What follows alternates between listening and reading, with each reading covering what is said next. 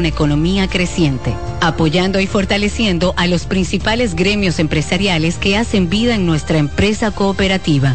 Porque en Cooperativa Empresarial somos el motor que ayuda a impulsar la economía nacional contigo y para ti. 30 años de hacerte la vida fácil para alcanzar tus sueños. Cooperativa Empresarial, 30 años siendo tu futuro seguro. La sirena, más de una emoción, presenta. Actualízate en CDN Radio. A las 8 de la noche será el séptimo partido de la serie de campeonato de la Liga Nacional entre Filadelfia y Arizona. Brandon Fatt lanzará por los Diamondbacks mientras que Ranger Suárez lo hará por los Phillies. El encuentro será en Filadelfia a las 8 de la noche y el ganador avanza a la serie mundial para enfrentar a Texas. Para más información visita nuestra página web cdndeportes.com.do. En CDN Radio Deportivas, Manuel Acevedo. Actualízate en CDN Radio. La información a tu alcance. En CDN Radio, la hora 7 de la noche. La sirena, más de una emoción, presentó. Aviso, nuestros precios siempre bajos en miles de productos están aquí para quedarse. No hay prisa, tómate tu tiempo. Estarán aquí todos los días. Precios bajos todos los días. Resuelto. En La Sirena, más de una emoción. Bienvenidos a Buenas noches, Buena Suerte, un espacio abierto a conversaciones con las principales figuras de la política dominicana, analizando a profundidad temas de actualidad en su contexto histórico y perspectivas del futuro. Aquí comienza Buenas noches, Buena Suerte con Janessi Espinal.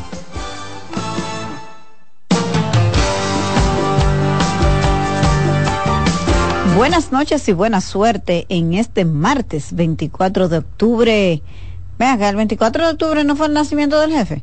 Sí, el jefe nació un día como hoy. ¿De qué año fue? Déjame ver. Ay, no lo recuerdo exactamente ahora. Pero sí, el 24 de octubre es el día de San Rafael. Yo creo que ese día aquí se declaró como día de fiesta nacional porque nació el jefe, el dueño de Ciudad Trujillo. Bueno, señores, cuántas cosas. Buenas noches y buena suerte. Gracias por la sintonía de siempre a través de CDN 92.5, la 89.7 para la zona norte del país y 89.9 desde Punta Cana. No importa en cuál lugar del planeta usted esté, cdnradio.com.do. Recuerden apoyarnos en nuestro canal de YouTube. Suscríbanse a la campanita. No, ustedes se suscriben pulsando la campanita, así es no suscribirse a la campanita, no, hombre, no es así. Bueno, muchísimas gracias, señores. Antes de que llegue nuestro invitado, que parece ser que está medio afectado por el congestionamiento que se produce a esta hora, eh, vamos a seguir conversando, comentando los temas de actualidad política. Ayer, ustedes saben que hablamos bastante de los juramentos del fin de semana. Hay dos noticias con relación al cómo va evolucionando y desarrollándose la agenda de los partidos políticos que está vinculada básicamente a la definición de la boleta.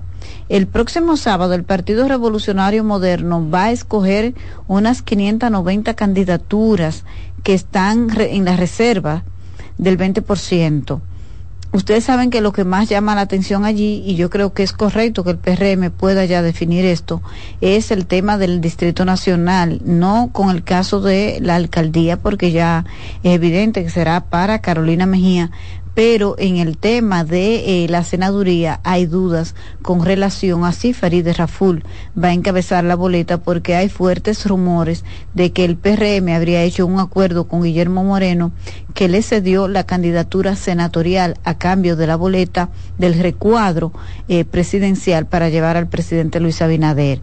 Eh, pero sabemos que los Raful, don Tony y su hija Faride, han hecho importantes em, presión, mucha presión política en su partido para evitar que el PRM pueda eh, desplazarla, porque sería desplazar a Faride de la candidatura eh, presidencial, de, de, la candidatura senatorial que ella ocupa ahora, para entregársela a, a, un aliado como Guillermo Moreno. Pero hay que ver, ya el sábado todo esto va a quedar definido. Con relación al tema del juramento que le hizo hacer en público el general Zorrilla Zuna al presidente Luis Abinader, ayer el presidente del Partido Cívico Renovador, eh, el general retirado hizo un comunicado público en el que pidió disculpas por las malas interpretaciones que se pudieron hacer de esa acción que él dijo que fue espontánea y propia de la euforia del momento. General, errar es de humanos y rectificar de sabios, dice un refrán popular. Pero aquí en este país, en política, no ha habido un acto de mayor sinceridad y honestidad que ese juramento que usted le tomó al presidente Luis Abinader.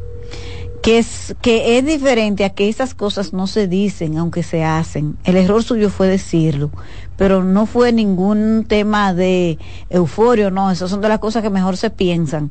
¿A cambio de qué? Te apoyo entonces ustedes ponen un precio y van y los compran como si fueran en un mercado, como un mercado eh, persa. Se venden, se compran. Entonces, general, está bien que usted para no, eh, hiciera bien, yo siento que fue a toda una salida, pero no piense que nadie le va a creer que eso fue producto supuestamente de una euforia. No, ese ha sido el acto de mayor sinceridad política que ha existido en este país.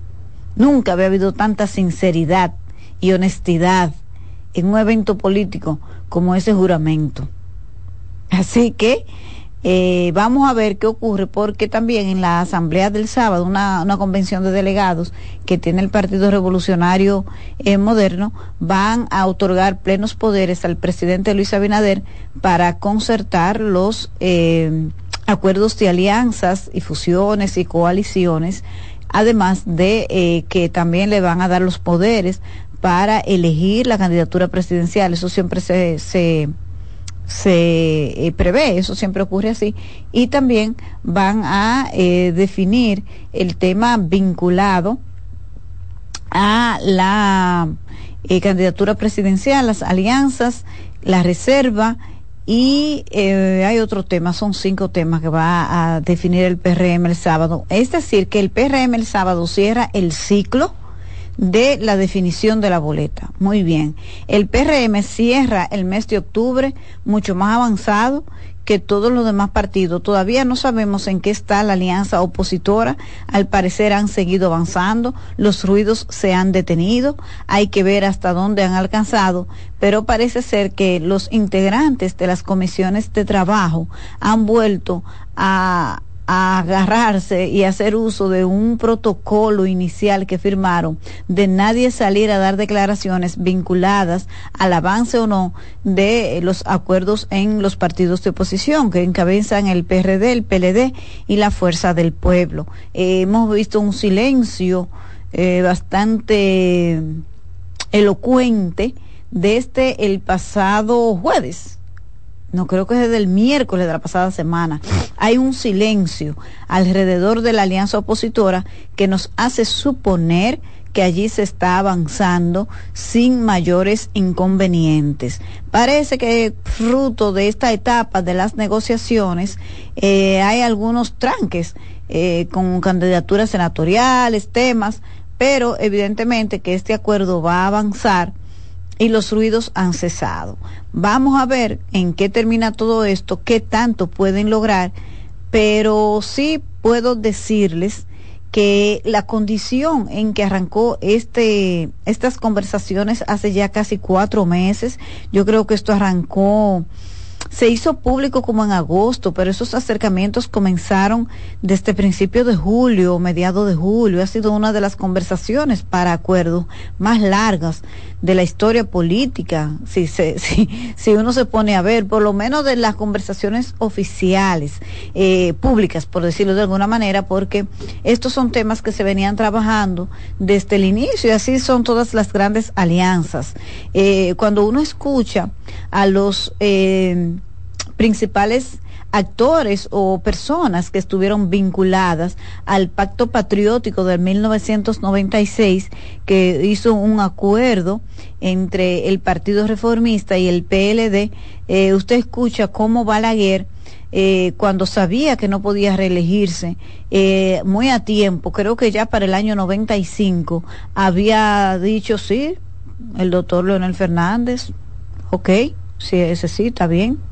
Entonces ahí estuvieron Miguel Coco, creo que Franklin Almeida, eh, por el PLD, y Temístocles Montaz, no recuerdo si Danilo Medina, y por el Partido Reformista, que era el partido de gobierno en ese momento, eh, importantes dirigentes del anillo palaciego, como se conocía para entonces. Lo que les quiero decir que los grandes acuerdos no ocurren de la noche a la mañana, son visiones que tienen los políticos de cómo lograr un objetivo con una visión a largo plazo. Esos no son mecha corta, como diría el presidente Danilo Medina, son políticos mecha larga. En este caso, parece que el político mecha larga ha sido Miguel Vargas que según tengo entendido tiene más de un año y medio haciendo gestiones, acercamiento y creando conciencia entre la dirigencia del PLD y de la Fuerza del Pueblo de la necesidad de un acuerdo opositor en el que ha estado el presidente del PRD. Para que ustedes vean que estas cosas no comienzan así como de la nada, eso no es verdad. Y esta idea de la alianza surgió de manera casi espontánea entre la base, la dirigencia media, también de la cúpula de esos partidos políticos, porque están conscientes que sin la unificación de ese voto que se dividió en el 2020 y que los llevó a los dos grupos a la oposición, es prácticamente imposible que se logre una victoria electoral ante un PRM unificado que está en el poder y que está dispuesto a hacerlo todo para ganar. ¿Qué ha variado, entiendo yo, desde que se iniciaron las conversaciones hasta ahora? Fíjense, cuando comenzó este proceso, Abel Martínez y Danilo Medina, el Partido de la Liberación Dominicana, también comenzaron un proceso que ha sido el mejor esfuerzo que yo entiendo que ha hecho el PLD desde la elección de la candidatura presidencial de Abel Martínez que pasó ya hace un año y pico. Sin embargo, tres, cuatro meses más tarde, esta candidatura no ha logrado despegar de manera importante. Para mí, además de algún tema de su eh, eh, propuesta eh, a los problemas de la agenda nacional, esta, esta, este estancamiento de la candidatura me luce que está vinculado a la forma incorrecta políticamente hablando en que se ha manejado el alcalde de Santiago luego de que fue escogido candidato presidencial. No había visto cosa similar. Todos los dirigentes importantes de Santiago, casi todos, han renunciado al PLD después de eso. Y tengo entendido que uno de los temas que mantiene estancada la alianza es que Abel Martínez se resiste a que el PLD le dé apoyo a Demóstenes Martínez en Santiago. ¿Qué quiere decir? Que esa respuesta que ha recibido Abel Martínez del liderazgo político de su partido que se ha ido, responde a una dinámica similar a la que está teniendo con Demóstenes Martínez. No entiendo cuál es la estrategia del candidato del PLD. Yo nunca he visto que en política, restando, alguien piensa que va a ganar. Por lo menos no una elección, podrá ganar otra cosa, pero no una elección, no adeptos. No logra la cohesión de su proyecto político bajo esta lógica. Entonces, eso, eso, esa actitud con una eh, expresión eh, clara en contra de una alianza que es el sentir del votante peledeísta, que quiere una alianza para ganar, no importa que sea con la fuerza del pueblo, no le importa que sea con el PLD. Este votante lo que ha hecho es identificar la estrategia, el mecanismo, la vía por la que entiende puede llegar al poder. ¿Cuál es la alianza? ¿Qué le pasó a Danilo Medina, al PLD y a Abel Martínez? Que todo el mundo sabe que están en contra de la alianza y eso ha afectado a esas candidaturas porque no a esa candidatura y al liderazgo de ese partido porque esa visión no se no es la que es con la que se identifican la mayoría de esos votantes. ¿Por qué cuando comenzaron estas conversaciones nosotros siempre sosteníamos que no era viable para el partido Fuerza del Pueblo tener eh, o, rechazar o hacer alianzas en las grandes plazas si eso significaba darle las candidaturas al PLD. Porque se vio un esfuerzo, bueno, pero el PLD es una estructura política, una estructura con 20 años de gobierno, que fue Leonel Fernández que tuvo la responsabilidad de tres periodos de 12 años de ese éxito electoral y está en otro partido, pero todo el mundo habla de los 20 años del PLD. ¿Ve? Entonces, esa es un activo que le corresponde a las siglas de ese partido. Entonces, ¿qué sucede? Que al Abel Martínez y Danilo Medina no identificarse con el sentir de la mayoría del votante bochista que está tanto en la fuerza del pueblo como el PLD, llevar una agenda contraria a lo que quiere ese partido, ha estancado y disminuido el crecimiento de ese partido y ha por supuesto, eh, consolidado y generado mayor crecimiento en el Partido Fuerza del Pueblo y Leonel Fernández, que han estado abiertos y promoviendo la alianza de manera inteligente. Porque usted en política no se distancia del sentir de la mayoría de la gente, usted se acerca a lo que quiere la gente, no al revés. Entonces, no sé por qué este grupo político que dirige el PLD continúa con una estrategia absurda para eh, generar estrategias que puedan conducir a un éxito electoral. Así que en esta etapa y lo que ha ocurrido en casi cuatro meses de negociaciones indican que ya no hay forma, no importa que el partido Fuerza del Pueblo le ceda plazas de grandes eh, centros de votación como el Gran Santo Domingo, Santiago, la capital, San Cristóbal, La Vega, al PLD para que encabece eh, los acuerdos porque eso ya no representa una competencia, eso aquí ya nadie lo discute, de que el Partido Fuerza del Pueblo está en la segunda posición y que las posibilidades del PLD remontar son muy, muy remotas. Los hechos están ahí. Por lo tanto, para el Partido Fuerza del Pueblo, su gran reto en las municipales es la cantidad de votos que pueda llevar a su casilla. Si logra eso, ya ganó Fíjense que en los últimos tiempos hasta ha desaparecido del discurso de la gente, eso de que es un partido que no tiene estructura, que ya eso la gente no lo está eh, repitiendo, porque nadie le gusta quemarse tanto y descalificarse ante la opinión pública, porque después usted pierde credibilidad y la gente deja de seguirle. Nosotros eh, hicimos este comentario antes de que llegara nuestro invitado del día de hoy, porque, ¿verdad? Parece que al amigo César Fernández medio lo atrapó el tapón, que a esta hora siempre afecta a todos, que uno sale con una hora y termina llegando a otra, pero los programas en vivo no entienden eso, ¿eh? Nosotros vamos a una pausa comercial y ya regresamos en buenas noches, buena suerte.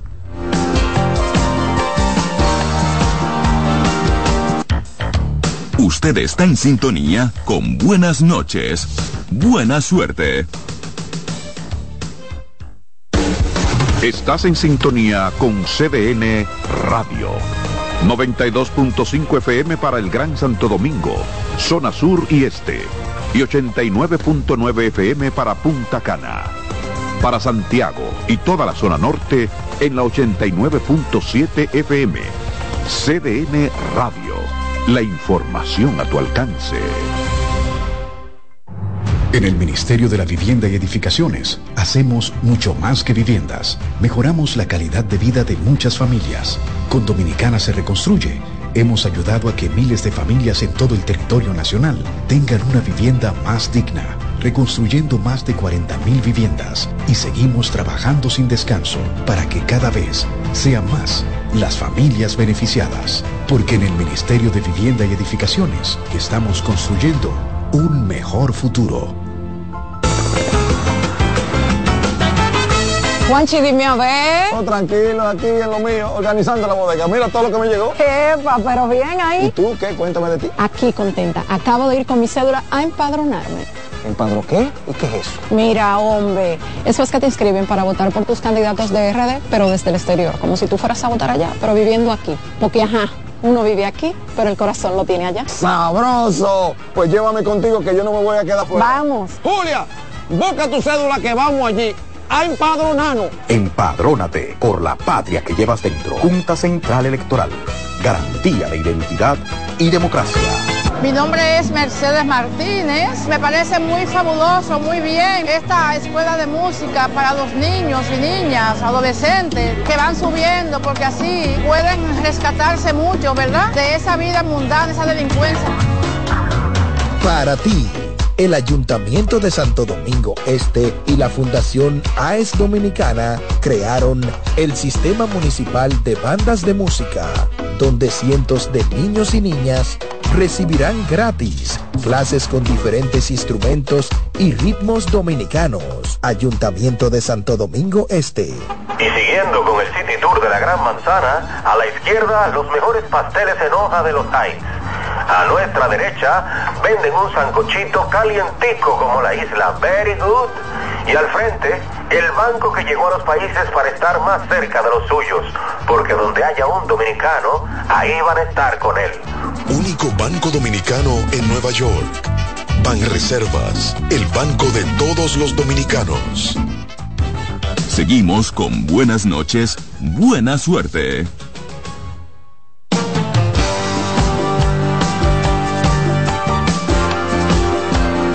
7.21 minutos, estamos de regreso en Buenas noches, buena suerte, proceden 92.5 para el Gran Santo Domingo, el sur y el este, 89.7 para la zona norte del país y 89.9 desde Punta Cana, no importa en cuál lugar del planeta usted esté, cdnradio.com.do.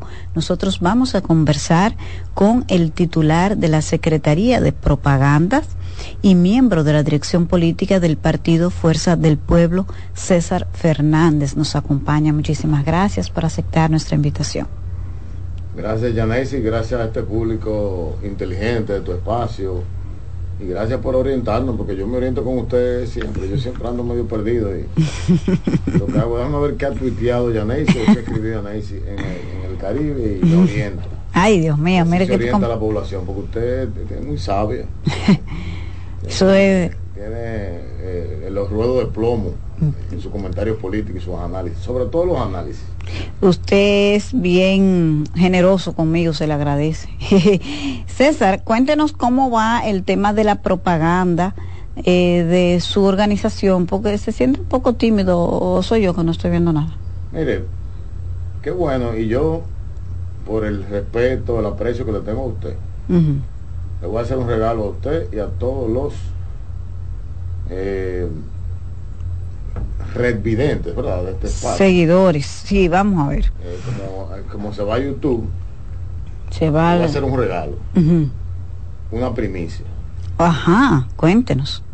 Le voy a mostrar una de las nuevas imágenes de la campaña de la Fuerza del Pueblo y nuestro candidato presidencial, aún sin proclamar, será proclamado próximamente, de cómo viene la campaña de Leonel. ¿Y cuándo será la proclamación, César, del presidente Fernández? Va a ser en noviembre, finales de noviembre. ¿Y tiene tiempo? Porque no vence el 29. No, eh, no. no, no, en octubre, ¿no? En octubre, todo lo que vence en octubre, el domingo es, municipal. Recuérdate que todo lo presidencial tiene otros plazos, lo presidencial y lo congresual tienen otros plazos. Ya. vamos a hablar de cosas positivas. Yo creo que el señor director me ayude. Vamos a ver qué es lo que nos queremos porque todavía está fresquecita, acaba de salir del. Tiene que ponerlo entonces en la así para que lo hágale un close up. Que él me diga, cómo lo pongo. Eh, podríamos hacer un close up. Póngala así y le hacemos un close up. Vamos a ver. Vamos a ver, vamos a ver en pantalla ahí cómo viene la nueva campaña del presidente Leonel Fernández y la Fuerza del Pueblo. Acérquelo ahí, si lo puedo acercar más. Ahí está, ahí volvió.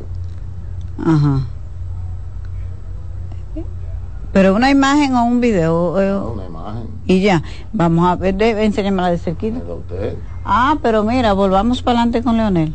Ah, pero mire, le quitaron el saco al presidente. Le quitaron el saco al presidente.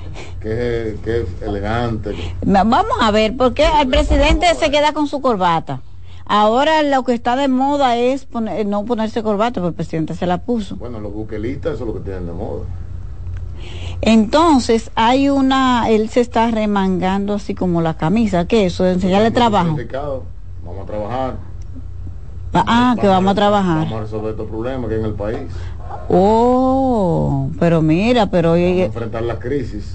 pero que el presidente en esta imagen ah, dice un algo co- eh, distinto, su, su comuni- eh, comunica algo diferente con el puño así como que con el rostro, entonces está como más feliz en el rostro como el asunto, César. Ah, precisamente los neuromercadólogos que han diseñado esta campaña envían múltiples mensajes ahí, todos Mm. propositivos de la campaña presidencial de nuestro partido y ahí es una muestra que con muchísimo cariño aquí le estamos regalando a Oh, pero miren, entonces esa va a ser la imagen oficial ya de la candidatura. una de ellas, una de ellas. Pero como que una, César? Bueno, Pues, eh, usted sabe que los afiches siempre tienen su una imagen única. Acuérdate, acuérdate Yanesi, a los amigos que nos escuchan y nos ven, que hay varios canales de comunicación.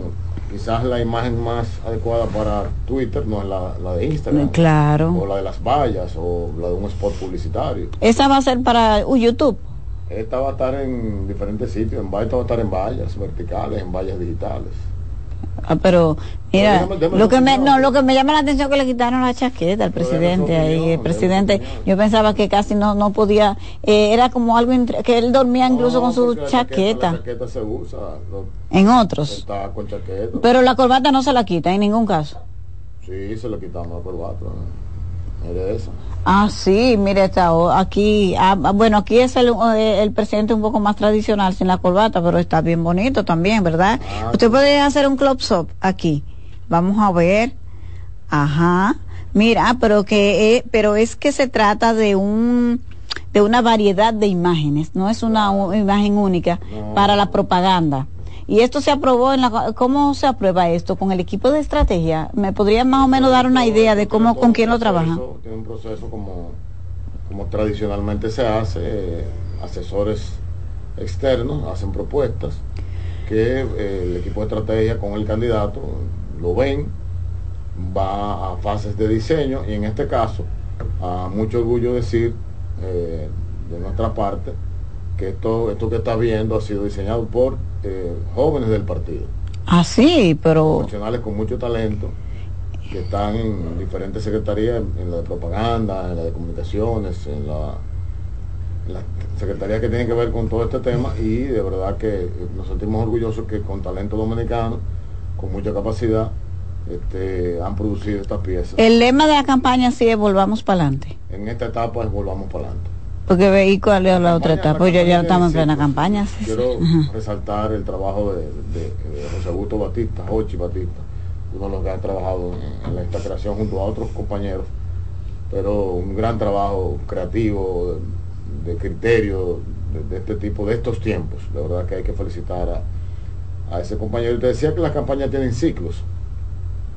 Y este a veces eh, las campañas, yo, yo soy de lo que piensa que las campañas exitosas son donde se cometen menos errores. Y pues, a veces un error es sacar una imagen, un eslogan a destiempo. Y yo veo, yo veo la campaña ahora en, en- tres ciclos. El ciclo de aquí a diciembre, es en el que estamos ahora, donde, donde está nuestro eslogan, nuestro lema es volvemos para adelante, es decirle a la gente, vamos a volver a cuando la criminalidad se controlaba, estaba en, en dos dígitos los, en los índices de homicidio, cuando se podía comprar la canasta básica, cuando había más oportunidades, cuando se concluían y se hacían las obras de infraestructura, recordarle a la gente eso, eso es esta etapa. Luego viene la etapa Súbase un poco el micrófono que no se escribe un radio escucha diciendo como que no se está escuchando bien. a Sí, los oyentes si nos escuchan. sí, gracias. Hay otra etapa de la campaña que es el de, bueno, estoy criticando lo que está pasando, ¿cómo lo voy a resolver? Entonces viene la campaña del- de la presentación de la propuesta. Eso es después de diciembre.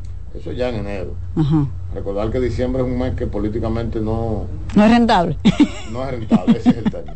Es fabuloso, me gustó, lo voy a, lo voy a adquirir, ese- ese- con su permiso voy a asumir ese término. Porque la gente está en Navidad y de verdad el gobierno hace una inversión enorme Ahí es mejor recogerse, entonces, En- porque para no competir con el gobierno. en, en el clientelismo y entonces es mejor eh, hacer otras cosas. Nosotros siempre estaremos, eh, haremos lo que siempre hemos hecho, pero es un mes, un mes que políticamente no es muy, muy rentable, como, como tú señalas.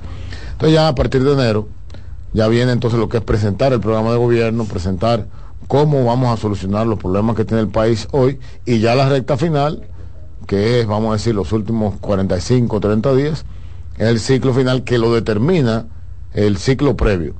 O sea, como vaya caminando la campaña en, el primer trimestre del año, los primeros tres meses de enero a marzo, hasta vamos a decir hasta Semana Santa, entonces ya hay una recta final que es una campaña que se diseña, eh, se tienen varias cosas pensadas, pero se, se ejecuta lo que mande el momento. Ahí hay que esperar.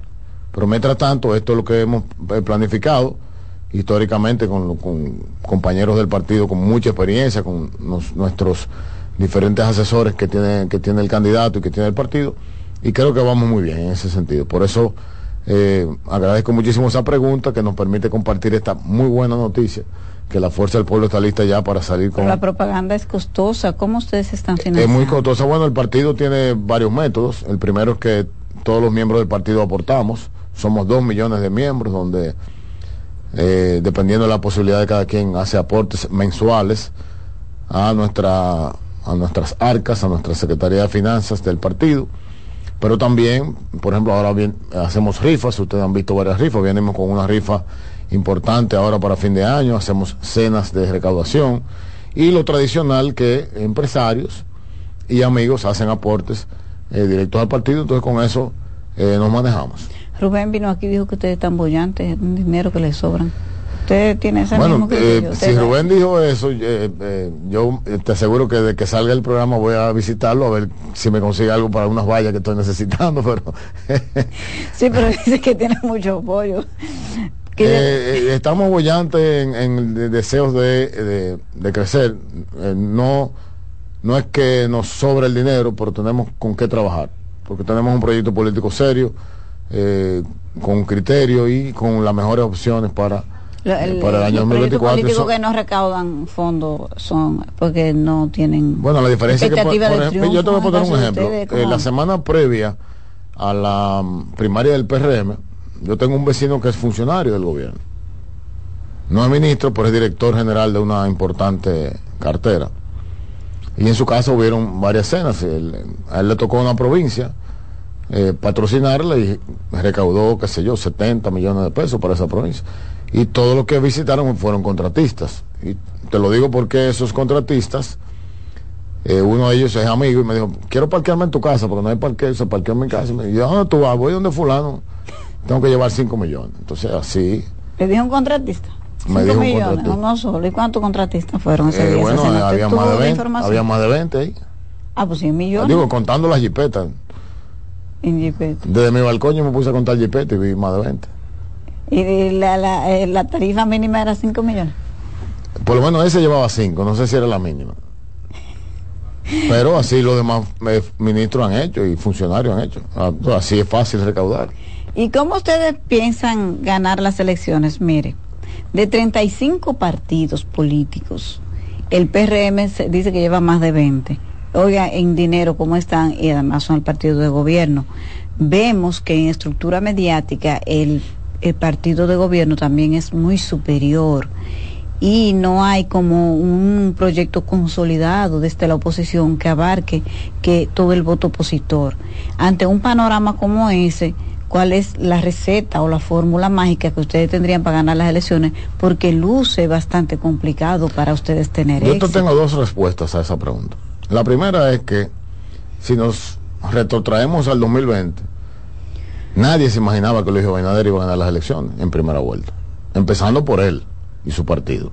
No tenían la más mínima idea de que iban a ganar las elecciones precisamente porque había eh, un gobierno de turno con un candidato de turno avasallante en los medios de comunicación y este eh, con recursos, invirtiendo recursos en una campaña política recordar los 250 mil millones de, pesos que invirtió, que desembolsó el Banco Central, todo el dinero que se invirtió en pandemia, eso fue arrollador. Jamás se pensó que, que ese candidato podía perder en primera vuelta de, eh, del presidente Luis Abinader. ¿Qué ocurrió? Bueno, la decepción de la gente, el desencanto de la gente. La gente quería ese famoso cambio y este eso se reflejó en las urnas de manera natural y voluntaria.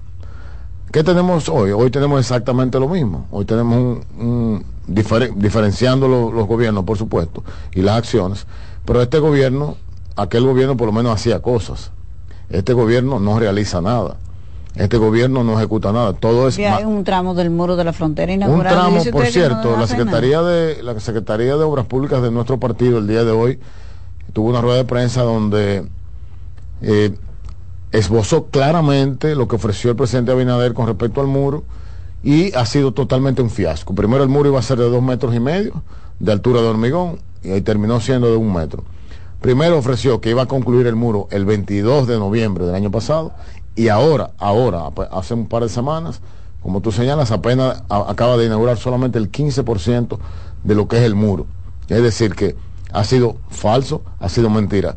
El presidente prometió que el muro, que en el presupuesto 2023 iba a colocar 289 millones de dólares para concluir el muro. Y ustedes pueden buscar el presupuesto, no me crean a mí, busquen la- las, las partidas del presupuesto nacional y no puso un, un centavo. En esta semana nosotros escribimos un artículo de opinión eh, que salió el día de ayer en, un medio de comunicación muy amigo, que ahí esbozamos que el, el- el ministro de Obras Públicas, que no sé dónde es que vive, si, si es en Saturno no sé dónde, él publica que en los 36 meses de gobierno, que va de gobierno, ellos han hecho 274 obras con 49 mil millones de pesos. Y excluye, en el análisis que él hace, tiene el atrevimiento de comparar los ocho años del presidente Fernández con los 36 meses de, de- de ellos y eh, eh, excluye el periodo 2008-2012, cuando en ese periodo fue que se terminaron obras como el túnel de la UAS, como la autovía del Coral, o sea, excluye esas obras para poder hacer una comparación. Pero cuando vamos a la realidad, en esos ocho años el presidente Fernández, solo en el Ministerio de Obras Públicas, estamos hablando de obras públicas, invirtió 92 mil millones de pesos haciendo obras como las que mencioné. Pero no solamente eso, incluyendo todo el corredor de la 27 de febrero, que tiene pasos a desnivel en la Doctor de Filló, pasos a desnivel en la Carmen Mendoza de Corniel, pasos a desnivel en la Avenida Núñez de Cáceres, tiene el elevado de los Alcarrizos, el elevado del 9, tiene el elevado de, eh, ah, que está ante el peaje de Jaina, tiene la carretera San Juan Barahona, tiene la carretera Azo San Juan. Cuando miras esas obras y ves entonces las obras que publica el gobierno, que le, lo cataloga de obras, por ejemplo, la, la la calle que entra al matadero de, de- de animales de Barahona.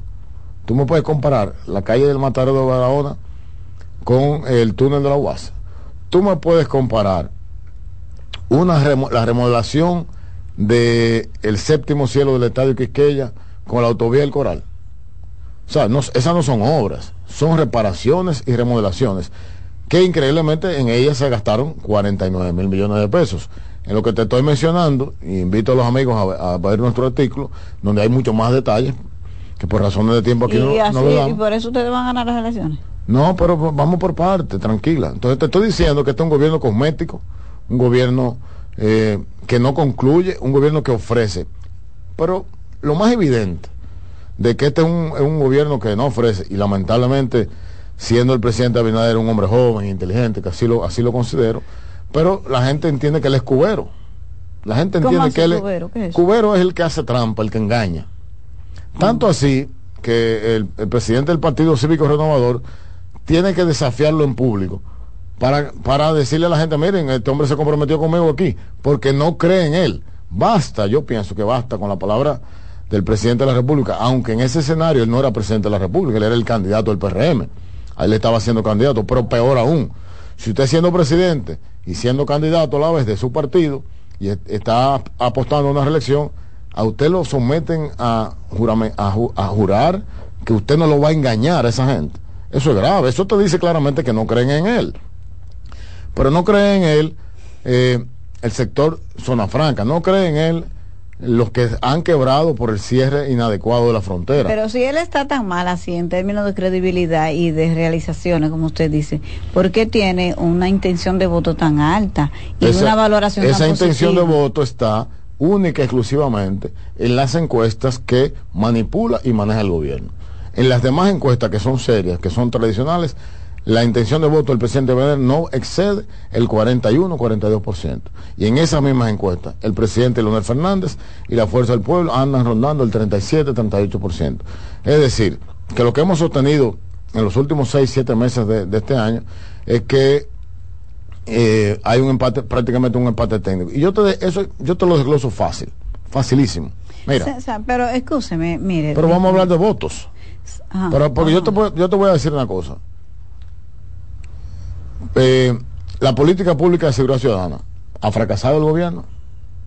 De 9.75 que estaba el índice de homicidios por cada 100.000 habitantes está en 14. Por más disfraces que hagan, por más cuentos que hagan en la, en la semanal, en la mensual, a veces yo creo como que un periodo que, están hablando, porque ah, que la semanal, como que me confundo.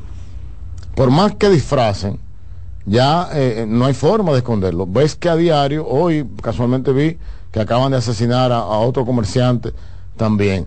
Las academias de béisbol, señores, algo prácticamente un templo para este país, que ahí se, se forman los muchachos, también asaltadas. Por doquier los crímenes. O sea, ha fracasado. Vino un español, vino un mexicano, vino un colombiano, vino Guiliani.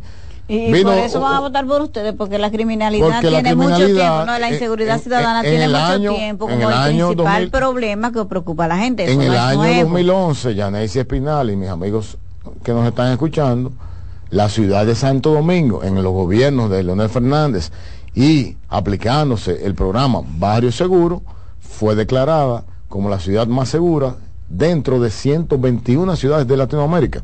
Entonces la gente quiere volver a eso. Por eso es que queremos volver para adelante. Volver a esa seguridad donde este gobierno no pega una. A- el presidente de la República está violando la ley orgánica de la Policía Nacional.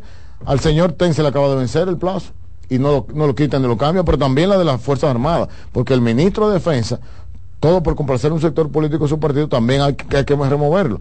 Él no respeta nada. El que, que es transparente, el que es eh, el que sigue todas las reglas, ese señor presidente, entonces no respeta nada ni, ni, ni logra nada. Pero vamos a la comida. En el 2011, cuando Leonel Fernández era presidente, con el salario mínimo del sector privado podías comprar el 80% de la canasta básica. Hoy no puedes comprar el 40% de la canasta básica. No, pero el presidente Entonces, en el discurso de rendición de cuentas hizo una inyección. Fue pero tú tienes los plátanos un están a cálculo 3%. index. Aquí hay teléfono, ábreme los teléfonos y que la gente me diga si los plátanos están a 3% o no. Entonces, ¿quién puede comprar un plátano a 3%? Nadie lo puede comprar. Los pobres están pasando hambre.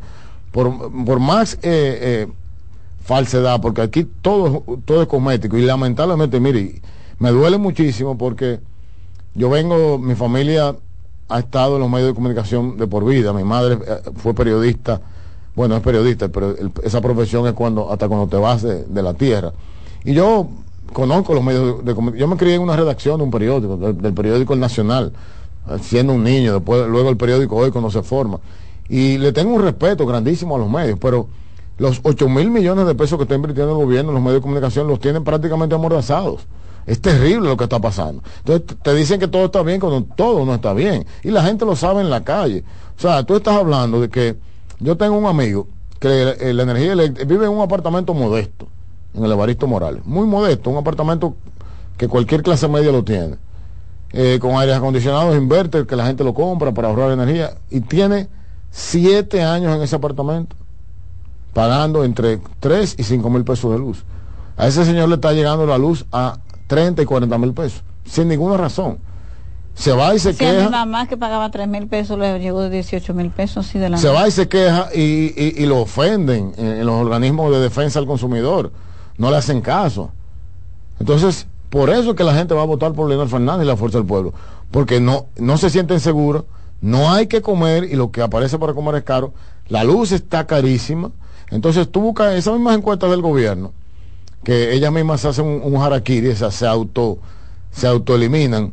Porque de siete preguntas que le hacen a la gente, ¿cómo va el país? Mal.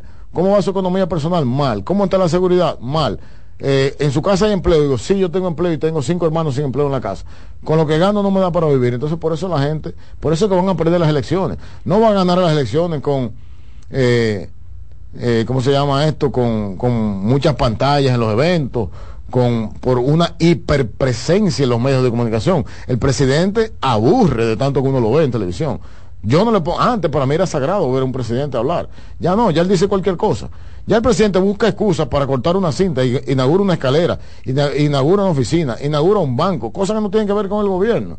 Entonces, por eso, por este gobierno de maquillaje, parece más un teatro que un Estado, entonces es que van a perder las elecciones. Eh, César, ¿por qué la gente tendría que votar por Leonel Fernández si ya ha sido tres veces presidente de la República? ¿Cuál es su oferta nueva? Porque ya que yo sé con lo que él hace, que le dio la gente la oportunidad en tres ocasiones, ¿por qué tendría que darle de nuevo otra oportunidad?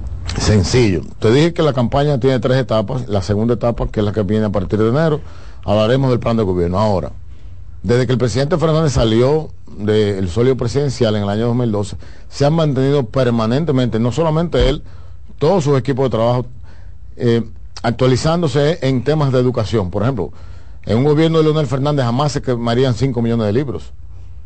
En un gobierno Pero, eh, de Leonel ¿Tiene estigma de que, del tema del 4%, Leonel? el 4%, y yo quisiera que hagamos un programa del 4%.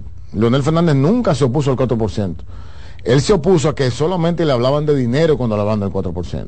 Y el tiempo le dio la razón, por El cierto. tiempo le dio la razón. Él decía, yo quiero que me hablen de currículum, yo, quiero- yo quiero que me hablen de formación de profesores, yo quiero que me hablen de la calidad de la educación, no de que vamos a hacer 50 mil aulas, no de que vamos a comprar un millón de camionetas para que la gente se mueva, no de que vamos a incrementar los salarios de los profesores, vamos a hablar de la calidad de la educación. Como nadie nunca le habló, entonces él no creyó. Ahora, quien más le aumentó, llevó en 500% en su gobierno el aumento del presupuesto, de, lo llevó del 1.2 del PIB que él lo encontró al 2.9 en, en sus últimos ocho años. Es decir, que él, y, discutir de, educación con Leonel Fernández es como, que como que no hacer sentido. Uno, el creador del ITLA, el creador, creador del Instituto Tecnológico de San Luis, el creador y, y propulsor de extensiones de la UAS en todo el país, es Leonel Fernández. Entonces en educación pienso que hay que sacarle su plato aparte. ¿Cómo viene Leonel Fernández ahora en educación? Está pensando en STEM, está pensando en, en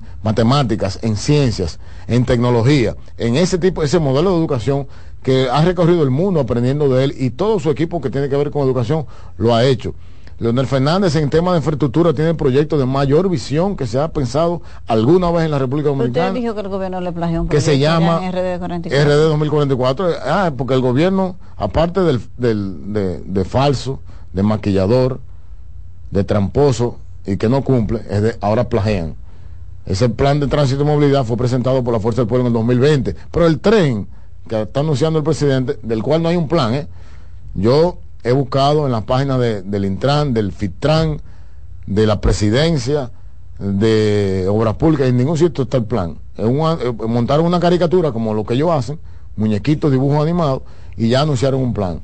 Y ya hablaron, eh, de eso sí hablaron de la licitación, ahí sí son unos, unos verdugos, hablando de que lo, que lo que van a licitar o van a crear un fideicomiso para dárselo a los a la oligarquía, a los ricos. Eh, Entonces, para concluir, en tema de infraestructura, el plan de mayor visión, más alcance, Leonel Fernández. Pero en, agropecuaria, el 2 de noviembre, te doy otra primicia. El 2 de noviembre, el presidente Leonel Fernández va a presentar su visión de desarrollo de la agropecuaria en la República Dominicana de cara no solamente a la próxima, al próximo eh, periodo gubernamental, sino de cara al 2044. ¿Qué tenemos que hacer para garantizar nuestra seguridad agroalimentaria en la República Dominicana? Será presentado en Santiago, en el auditorio de la Universidad Tecnológica de Santiago, eh, por el equipo de RD44 eh, Agro Rural, lo encabeza eh, un consultor dominicano, experto en estos temas, el doctor Richard Peralta, y ahí van vamos a ver, vamos a tener en la mano, te invito, ojalá puedas acompañarnos, eh, a que veamos ahí ese gran plan sobre la agropecuaria. Es decir, en salud, ya el plan de salud de la Fuerza del Pueblo está, está activo, se está presentando en deporte de la misma manera. Entonces yo invito a que veamos lo que tenemos pensado, cómo hemos actualizado este eh, la los desafíos que tiene el país de cara de cara al futuro pero lamentablemente hay que dedicarle un poco de tiempo a recuperar el terreno perdido hay que dedicarle tiempo a recuperar que los productores de cerdo que están quebrados puedan producir, que los productores de pollo puedan de nuevo producir. Hay que recuperar el tiempo en, en casos como la autovía El Coral, que se debió dar un mantenimiento eh, hace unos tres años y no se le ha dado el mantenimiento. El que viaja por la autovía El Coral que me lo diga, que lo verifique, que ya está llena de huecos porque no se le dio el mantenimiento en el momento correcto. Hay que ver el desastre que es la autopista Duarte la autopista de la muerte, ahí se están matando gente porque esta gente no tiene ningún criterio, ni siquiera para asfaltar una calle. César, entonces, ah, eh, este gobierno es el del desastre, entonces por eso que se van. Eh, algún tema de actualidad, el tema de las alianzas. Ustedes le ha ido mal, han perdido muchos aliados. ¿Cómo va la alianza con el PLD? Mira, el, el gran creador del bloque eh, progresista se llama Leonel Fernández.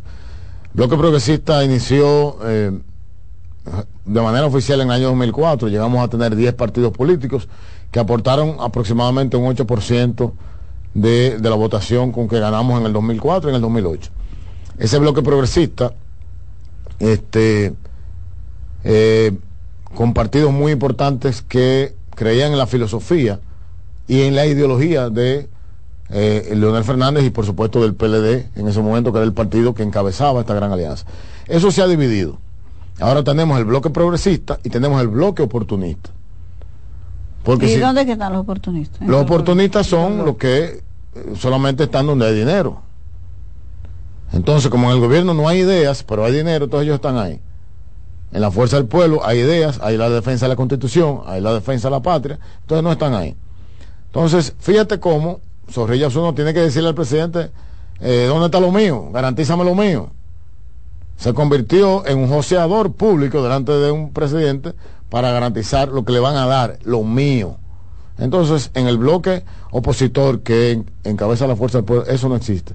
Existe un colectivo que quiere rescatar a la República Dominicana de donde está, de las manos peligrosas, Usted no es de la inex- comisión. inexpertas que están. Usted no es de la comisión de alianza, pero yo sé que tiene información. ¿Cómo va eso? La alianza va muy bien.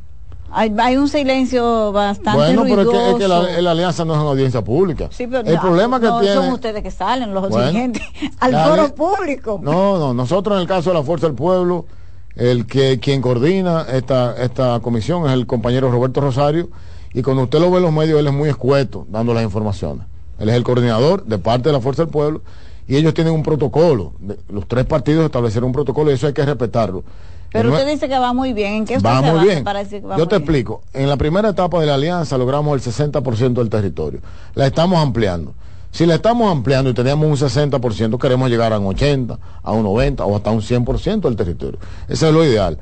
Si empezamos con tres senadores y las vamos a ampliar, entonces queremos más de tres, queremos cuatro, cinco, seis, siete, veinte. No se sabe hasta dónde vamos a llegar, pero hay que dejar que la comisión trabaje. Las, este tipo de alianzas es muy... eh, intensos los trabajos porque cada quien quiere la mejor parte y eso hay que entenderlo. Hay tres partidos que están eh, sobre una mesa y hay que darle tiempo que se pongan de acuerdo. Pero yo te garantizo, la alianza ya es una realidad, o sea, no se puede hablar de otra cosa. Ya es una realidad, ya se anunció la primera etapa. Y en los próximos días, ya el vocero oficial de esta Rescata RD, que es el ingeniero Miguel Vargas Maldonado, también entonces hará este eh, el anuncio de esta segunda etapa Porque va bien porque la, alianza no la alianza se, se termina en las elecciones del año 2024 de mayo ¿Van a seguir? Claro que vamos a seguir. Ustedes contemplan la posibilidad de un acuerdo en primera vuelta que la alianza para la la, segunda, alianza ¿quieren? Rescate RD tiene dos propósitos. El primero en febrero ganar ganarle al gobierno la mayor cantidad de municipios eh, en todo el país. Derrotarlos en la municipalidad. El segundo derrotarlos a nivel congresual a nivel de diputados de manera independiente cada partido y de manera conjunta a nivel senatorial también derrotarlos. Y finalmente darle el golpe de bolsón que va a ser ganarle la presidencia de la República. En primera o en segunda vuelta van a ganar. La esperanza, el trabajo que estamos haciendo es para llevárnoslos en primera vuelta. Y como si lo que ustedes firmaron fue un acuerdo para la segunda vuelta. Bueno, hay que parar el tiempo. Ah, porque yo siento como que usted quiere decir con eso, que eso todavía se puede variar y van a hacer un acuerdo. Yo tengo, hay un, hay yo un- hay un hay un dicho que yo utilizo suya. mucho, ya yo creo mucho en la gente del campo, la sabiduría campesina Ah, creo mucho. Y ese dicho dice que no se puede cruzar el puente antes de llegar al río. No, pero ustedes fue que lo cruzaron, porque de- de- lo primero que No. anunciaron fue un acuerdo de segunda vuelta. Ustedes fue que cruzaron. No, pero tranquila. Antes A-. Acuérdate que todo se define en la parte presidencial 90 días antes de las elecciones. Y, las- y son en mayo. Estamos hablando No, de febrero. El PRM ya se proclamó ganadora de la reelección. El PRM ganó, yo creo que ni en el Palacio gana el PRM. Ni en el Palacio. Exagerada esa afirmación No, suya de un partido. yo, y yo puedo volver con mucho gusto. Yo puedo, después de, la, de febrero yo vengo y te voy a demostrar que de 158 alcaldías, la oposición va a ganar la mayoría. Si no ganamos la mayoría, vamos a ganar la mitad. Y ya con eso lo vamos a derrotar. Con un alcalde que pierde el PRM, de los 104 que tiene, ya está perdiendo. Porque han gastado millones, miles de millones de pesos comprando alcaldes. Compraron 50. A los 50 los cubianos. No tienen, la- no tienen las Que se curules. va a llevar mucha gente del PLD a, a Justicia Social Julio César Valentín no le, está- le está dejando poca cosa a la fuerza del pueblo. Justicia social. Un saludo a mi amigo Julio César. Tremendo intelectual. Eh, un intelectual de primera. Eh, conversaciones muy ricas con él de Pues temas históricos y temas de izquierda y movimiento. Su libro de, de movimientos sociales es muy bueno. Lo leí. El libro, usted lo leyó. El libro. Y lo, y lo invitaron a la, a la puesta en circulación. Claro, estuve ahí y está autografiado mi libro por Julio César. Y usted es amiguito de él, sí. Somos amigos, claro. Un, un gran ex compañero. Y ya él Bueno, le dijo que va a hacer una alianza con el PRM, porque los amigos usted sabe que se comunican las cosas antes. Bueno, pero eso es evidente, eso no es que lo que lo que lo que está a la vista no necesita espejuelo. Y aún así, con tanta gente que se va al gobierno, ¿ustedes piensan que van a ganar las elecciones? Eh, no, no es que pensamos, es que estamos seguros que vamos a ganar. Es que, to- es que como dice la canción, Pero ¿y cómo que yo no veo otra Yanesi, esto no lo aguanta nadie. Eh, ¿Qué- qué- fue que Usted me dijo que su madre eh, le subieron la luz. Ay, sí. Pregúntele a ella si ella va a votar por, por este gobierno. Yo no le voy a En, preguntar. en confidencia, pregúntele. Manden un encuestador. Ve, Pregúntele si ella va a votar por este gobierno. Muchísimas gracias, César Fernández, por esta Gracias entrevista tan dinámica y cargada de buenas informaciones. Gracias a ustedes feliz noche y gracias a esto- este equipo técnico brillante que está aquí en CDN Radio. Muchísimas gracias, César. Nosotros nos vemos mañana de nuevo. Buenas noches, buena suerte. Y hasta aquí, buenas noches, buena suerte, agradeciendo su sintonía y esperando contar con su audiencia a las 7 de la noche, cuando regresemos con otro invitado especial. Escuchas CDN Radio, 92.5 Santo Domingo Sur y Este, 89.9 Punta Cana y 89.7 toda la región norte. ¿Llenarías tu casa de basura? ¿Continuarás cortando árboles? ¿Seguirás conduciendo sin una ruta y una agenda mientras contaminas el ambiente? ¿Continuarás desperdiciando agua y energía eléctrica? ¿Eres causante de daños al medio ambiente? Esperemos que no. Es responsabilidad de todos ser defensores del medio ambiente. Fundación Cuidemos el Planeta con Reyes Guzmán. Que ahora el agua potable llegue a casa de Miriam y de dos millones de hogares más, lo logramos juntos. Gobierno de la República Dominicana. Entérate de más logros en nuestra página web juntos.do.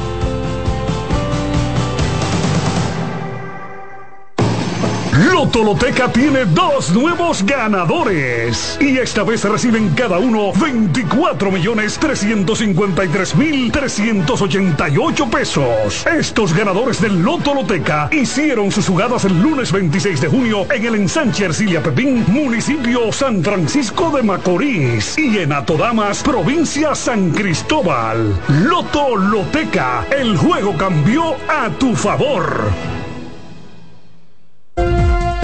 Presentamos Explorando el Mundo con Iván Gatón por CDN Radio.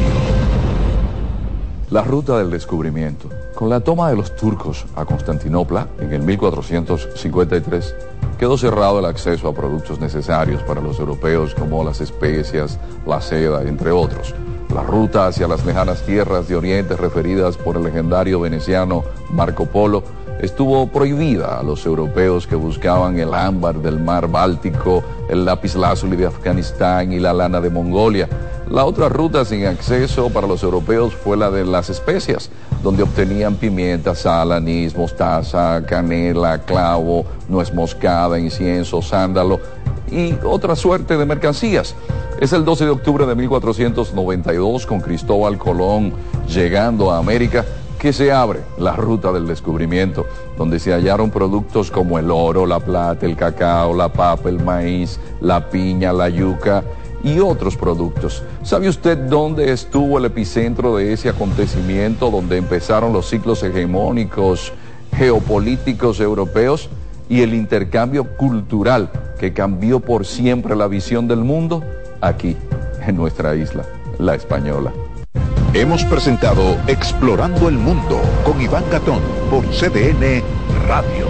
La visión de más de siete décadas afianza sus raíces y evoluciona. Un nuevo rostro, dinámico, moderno, apuesta a las nuevas generaciones. Apegados a nuestra misión solidaria de desarrollo y expansión y a valores de ética y honestidad, hoy somos la institución cooperativa referente de la región y el país. Gracias al trabajo incansable y al progreso constante, seguimos transformando la vida de la gente. Cooperativa San José. Tu mano amiga.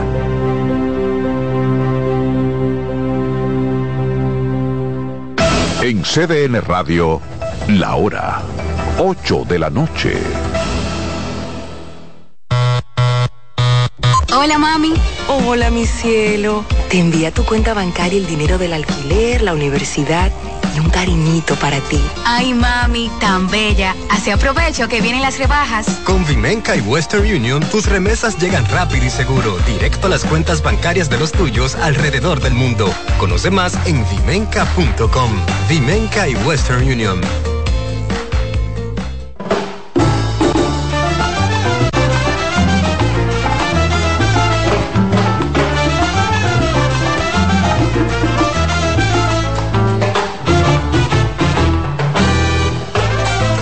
Hola a todos, ¿qué tal? ¿Cómo están?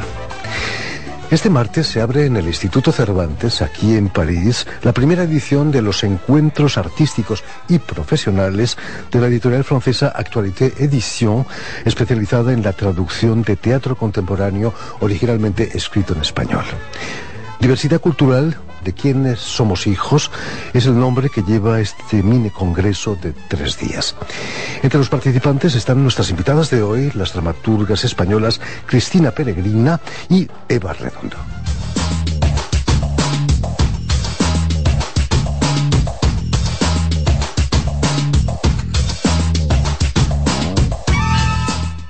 Muy buenas tardes, Eva, Eva Redondo. Hola, buenas tardes. Muy buenas tardes también, Cristina Peregrina. Bienvenidas a, a, Radio Francia Internacional. Habéis venido acompañadas por David Ferrer, el responsable de la editorial Actualité Edition. Muy buenas tardes, David. Buenas tardes. Bienvenido María. también a Radio Muchas Francia gracias. Internacional. Cuéntanos, ¿cómo, ¿cómo nace esta idea de estos encuentros artísticos, pero también para profesionales, en torno a la eh, traducción de teatro, eh, sobre todo originalmente escrito en español? Pues mira, este Actualité Edición existe desde hace ya ocho años y tenemos un catálogo de unos 40 textos y tenemos la costumbre de presentar estos textos en el momento de la edición y hemos decidido que había que dar un paso más ad adelante para que el público, no solamente el público, sino los profesionales y los artistas mismos puedan tener acceso a este material. Porque por mucho que se quede, que esté disponible en el mercado, en las librerías parisinas o, o de Francia en general, es cierto que el gremio profesional hoy en día no tiene acceso o no va hacia el texto porque no tiene tiempo para leer, para yo qué sé. Entonces hemos decidido dar un poco la vuelta a esto con el Instituto Cervantes, que es un, colaborador muy habitual en, este, en estos proyectos de difusión y entonces eh, hemos decidido enmarcar durante tres días una programación con dramaturgas y dramaturgos invitados. Buenos días Eva y, y Cristina, al revés, y tener unas mesas redondas con ellas en torno a unos enfoques que igual ya hablaremos, y sobre todo eh, tener también una, unos fragmentos de lecturas por la tarde, esto en colaboración con los jóvenes artistas del Cours Florent, porque también este encuentro hace mucho hincapié en que son las nuevas generaciones que tienen que tener acceso a este material, digamos, poético. Digamos que el Cours, Florent es una de las grandes escuelas de teatro aquí en la capital francesa. Eh, estos encuentros los has puesto bajo la divisa diversidad cultural de quienes o de quién somos hijos. Eh, no se puede negar que, que en las artes, en la música, como en el teatro, subsiste, no sé, un cierto proteccionismo, un cierto, por no decir nacionalismo, ¿no? Hay una protección del teatro francés aquí en Francia y en España quizás del teatro español, ¿no? Tú intentas romper ese, Sí, esas digamos barreras. que por lo menos Francia es un país que por muy diverso que sea o que pretenda ser, eh, no deja entrar mucho lo- los textos, las escrituras eh, ajenas a las suyas, ¿no? Excepto uno o una de vez en cuando como una especie de regalo de Dios, ¿no? Pero entonces hace 10 años que nos peleamos para un poco integrar el tejido de producción y de difusión teatral de este país, tanto a nivel institucional como artístico, insisto mucho en esto. Sobre la cuestión de la tradición teatral de este país, tanto a nivel institucional como artístico, insisto mucho en esto. Sobre la cuestión de la transmisión, de ahí nacionales y los artistas puedan acudir a este evento, pues el caso es que como siempre cuando hace uno un poco de programación cultural, y dije, pero